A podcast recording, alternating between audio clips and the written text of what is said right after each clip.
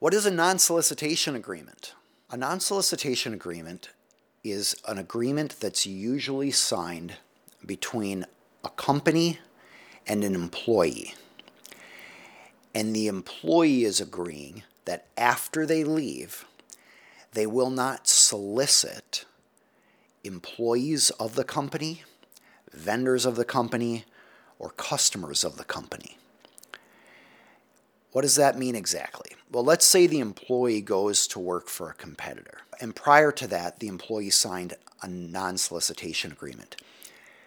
By signing that, the employee agreed the employee will not ask employees from the old company to go to the new company, or vendors from the old company to go to the new company, or customers from the old company to come to the new company. In other words, an employee is entrusted with the relationships of the employer when the employee comes. And the employer recognizes it would be really harmful to introduce the employee to these relationships, later have the employee leave, and have that employee then solicit those relationships and try to take that away as well. It's hard enough for an employer to lose a good employee, even a not so good one necessarily. But to then have other relationships solicited and brought over. Now, you might be wondering if the person who signs a non solicitation agreement doesn't solicit, but someone else solicits them, is that a violation?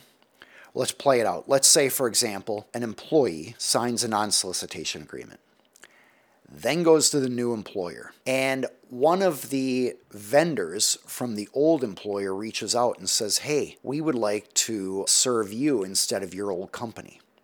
Or maybe it's a customer of the old company reaches out to the employee and says, Hey, can we continue to work with you at the new company? Is that okay? You might be thinking, well, it should be okay because there was no solicitation by the the employee who transferred. But usually, solicitation or non solicitation agreements say it doesn't matter who initiates the contact.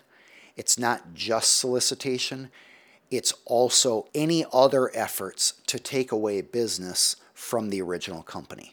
It would also be any other transactions or engagements with a new company. And typically there's a period of time, like two years, for example. Now you might be wondering are non solicitation agreements enforceable? They generally are, yes, in virtually every state, if not all of them. And you might be saying, but wait, I heard that non solicitation agreements are not enforceable in some states, like California, for example. What you're probably thinking about is a non compete agreement. So let's talk about the difference between a non solicitation agreement and a non compete agreement. So let's set the stage. What is the difference between a non solicitation agreement and a non compete agreement? A non solicitation agreement says a person will not take relationships to a subsequent company. We're talking about the relationships that were introduced and they won't be carried over. That's non solicitation. By contrast, a non compete agreement is where a person cannot compete. They cannot actually do business in an area. Typically, it's geographically limited, so it might be a 10 mile radius from the former employer, or a 100 mile radius, or a 100 mile radius from any of the former employer's business locations. Are non compete agreements enforceable? In many states, they are. In fact, in most states, but not all states. For example, a non compete agreement between an employer and an employee generally is not enforceable in California. Why did I say between an employer and employee? Because there can be non compete agreements between other parties. For example, let's say I start a business I sell widgets throughout the United States. And I've built a lot of great relationships selling widgets, and maybe I even sell those widgets on infomercials. And then I decide to sell my company to a new buyer. And the buyer says, we'll pay you a million dollars for this business, but you need to agree not to compete with us for 10 years. We don't want you starting a brand new business, competing somewhere else, and under a new company, and now all the people who recognize you start to associate that goodwill with the new company.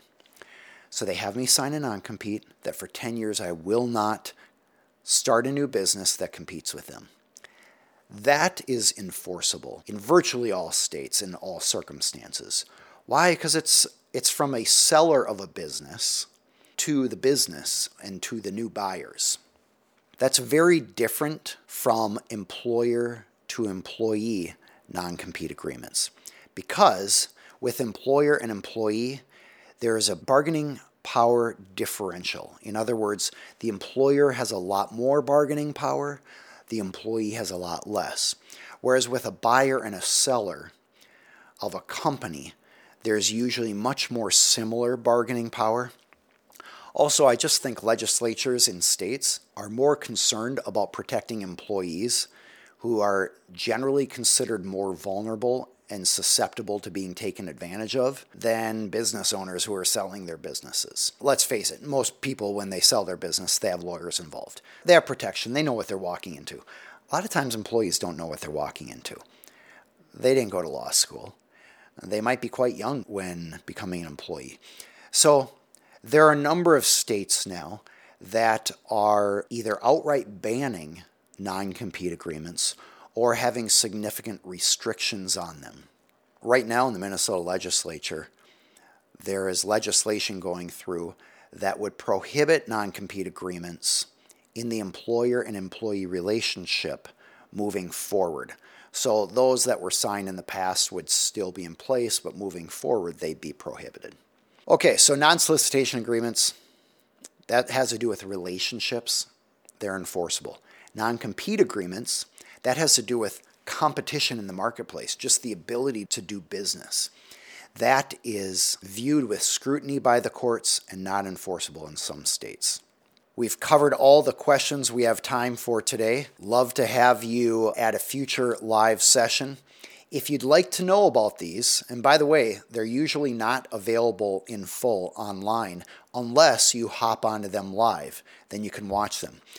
But if you would like to be part of the next one, feel free to register at aaronhall.com slash free.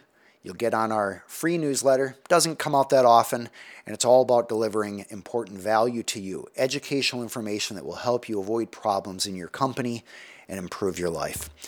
Go to aaronhall.com slash free if you would like to get notified about the next time we are going live. It was wonderful being here with you today please feel free to check out this YouTube channel and subscribe if you are interested in other educational information for business owners to bring more success to your company and life.